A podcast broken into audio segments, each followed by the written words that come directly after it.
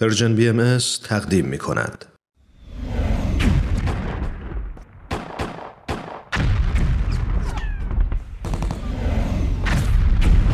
معماران صلح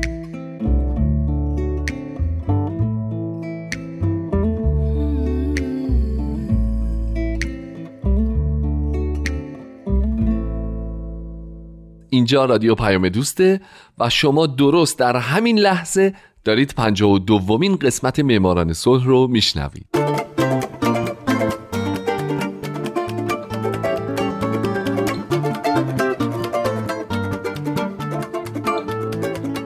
سلام به شما فارسی زبانان دوست داشتنی. هومن عبدی هستم مجری برنامه معماران صلح.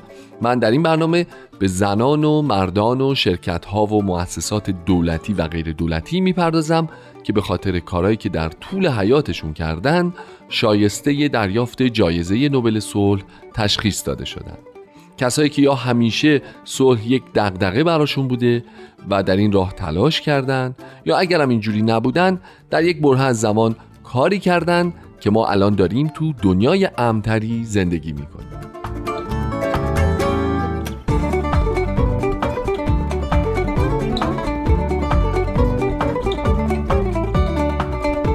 این هفته سال 1952 میلادی آلبرت شوایتزر.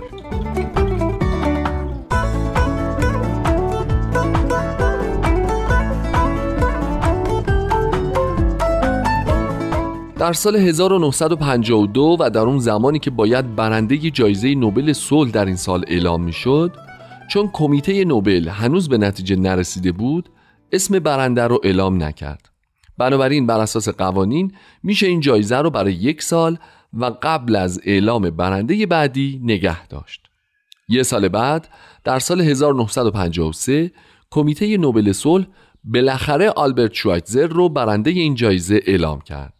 پزشک، مبلغ مذهبی، فیلسوف و موسیقیدان آلمانی که از اون آدمایی بوده که به معنای واقعی خودشو وقف مردم جهان کرد.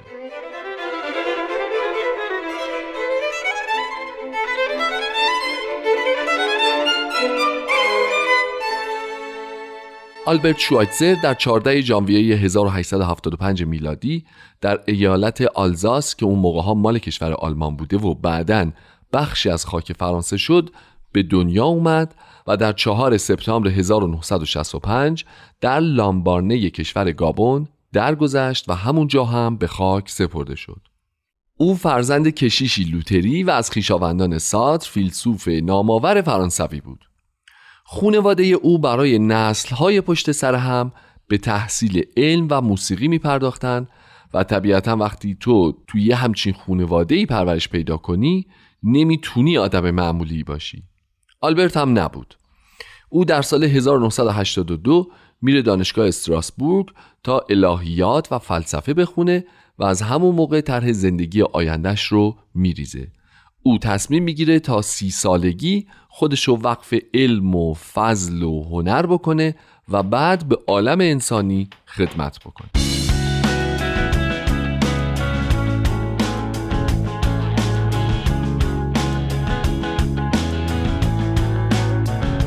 آلبرت در سال 1899 دکترای خودش رو در رشته فلسفه می‌گیره و یک سال بعد موفق به دریافت لیسانس الهیات میشه.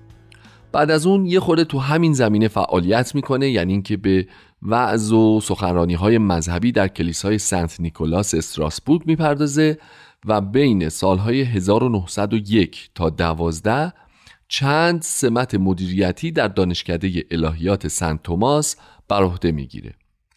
همچنین در همین موقع ها بوده که او کتابی می نویسه با نام در جستجوی ایسای تاریخی که این کتاب باعث میشه به عنوان یک محقق مذهبی هم شناخته بشه.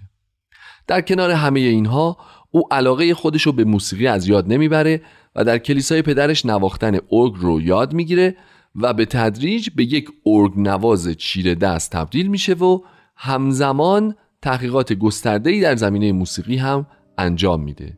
در نتیجه او تبدیل میشه به یک باخشناس مشهور در جهان. اما نقطه عطف زندگی او در سال 1904 اتفاق میفته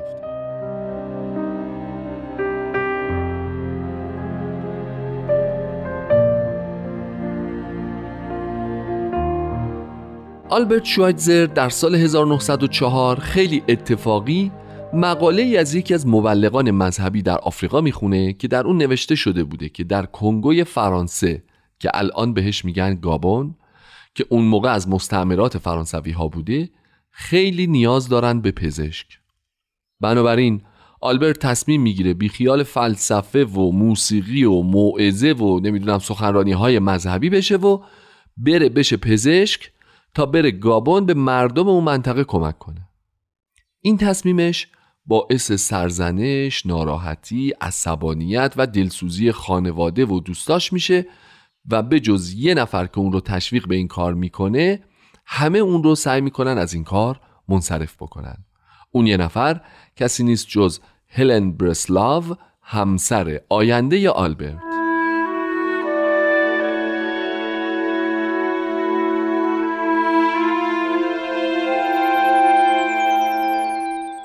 آلبرت با های هلن در سی سالگی در سال 1905 شروع به یادگیری پزشکی می‌کنه و در سال 1913 درجه دکترای عمومیش رو دریافت می‌کنه. با هلن ازدواج می‌کنه و هر دو میرن لامبران گابون که منطقه استوایی بوده. اونا یه مقداری قدیمی رو در اختیار می‌گیرن و کارشون رو شروع می‌کنن و گسترشش میدن تا جایی که همون مقداری قدیمی الان تبدیل شده به بیمارستانی که توانایی این رو داره که صدها بیمار رو به طور همزمان بپذیره و درمان کنه. اما اون موقع اوضاع خیلی برای آلبرت و هلن خوب پیش نرفت چرا که یک سال بعد از عزیمتشون به گابون جنگ جهانی اول شروع شد. خب همونطور که می‌دونین در این جنگ فرانسه و آلمان در دو سوی جبهه بودن. آلبرت هم آلمانی بود که در مستعمره فرانسه کار می‌کرد و همین هم باعث سوء تفاهم های زیادی شد و تأثیر بدی بر موقعیت او گذاشت. به طوری که چند وقت بعد از شروع جنگ هم آلبرت و هم همسرش هلن به عنوان اسیر جنگی دستگیر رو به فرانسه منتقل میشن و پروژه این دو به نظر شکست خورده و پایان یافته میاد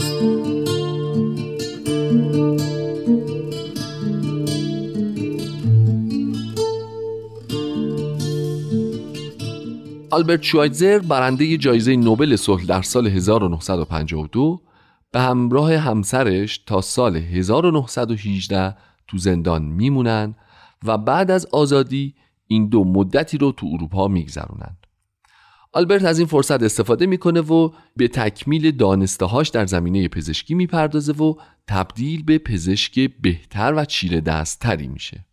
علاوه بر این او چند کتاب هم می‌نویسه. کتابایی با موضوعات مختلف مثل در کنار جنگل کهن، تباهی و بازسازی تمدن و اخلاق و مسیحیت و ادیان جهان. اما آفریقا جاذبه ای داشت که او را به طرف خودش میکشوند. بنابراین در سال 1924 او دوباره راهی لامبارن میشه اما این بار تنها. چرا که همسر و دخترش نمی‌تونستن اون رو همراهی بکنن. هرچند بعدها دختر آلبرت میره لامبارن و میشه جانشین پدر. به مرور فعالیت های انسان دوستانه شوایتزر باعث شهرت او و توجه روزنامه نگاران و مردم به او میشه. بنابراین آلبرت جوایز بیشماری رو دریافت می‌کنه. کشورهای مختلف بهش نشانهای ملی خودشون رو اهدا می‌کنن و البته کمک های مالی و غیرمالی زیادی هم به اون میشه از جمله جایزه نوبل صلح در سال 1952 که آلبرت مبلغ 33 هزار دلار جایزه نقدی رو خرج تأسیس بیمارستانی می‌کنه برای جزامیان لامبارن. این کمک های مالی به اضافه درآمد شوایتزر از تعلیفاتش و برگزاری کنسرت باعث میشه که او بیمارستان رو به هفتاد ساختمون گسترش بده و در دهه 1960 بتونه بیش از 500 بیمار رو در آن واحد بستری و ازشون مراقبت کنه.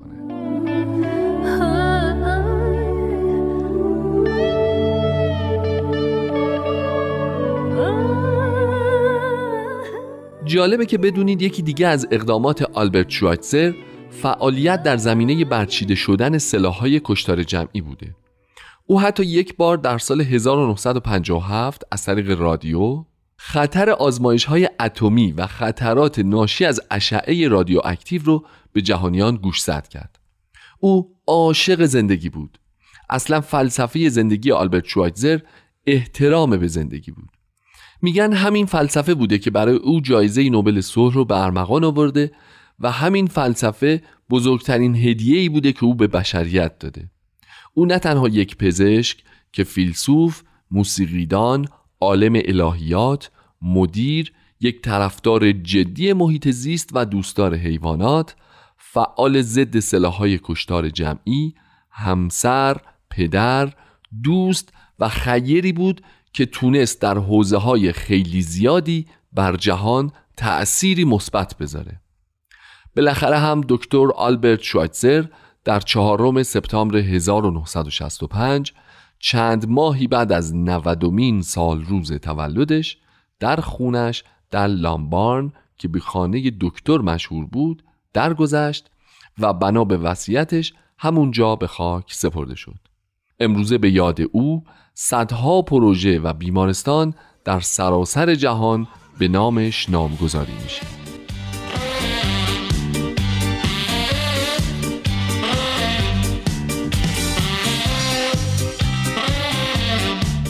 دوستای عزیز فارسی زبونای مهربون. آدم وقتی با کسایی مثل آلبرت شوایتزر آشنا میشه حسابی انرژی می‌گیره. حداقل من یکی که اینجوریم هومن عبدی هستم و امیدوارم شمایی که الان شنونده برنامه هم هستین در آینده یکی از برندگان نوبل صلح باشین تا من در موردتون تو همین معماران صلح صحبت بکنم و انرژی بگیرم. امیدوارم که همیشه شاد باشید و خدا نگهدار.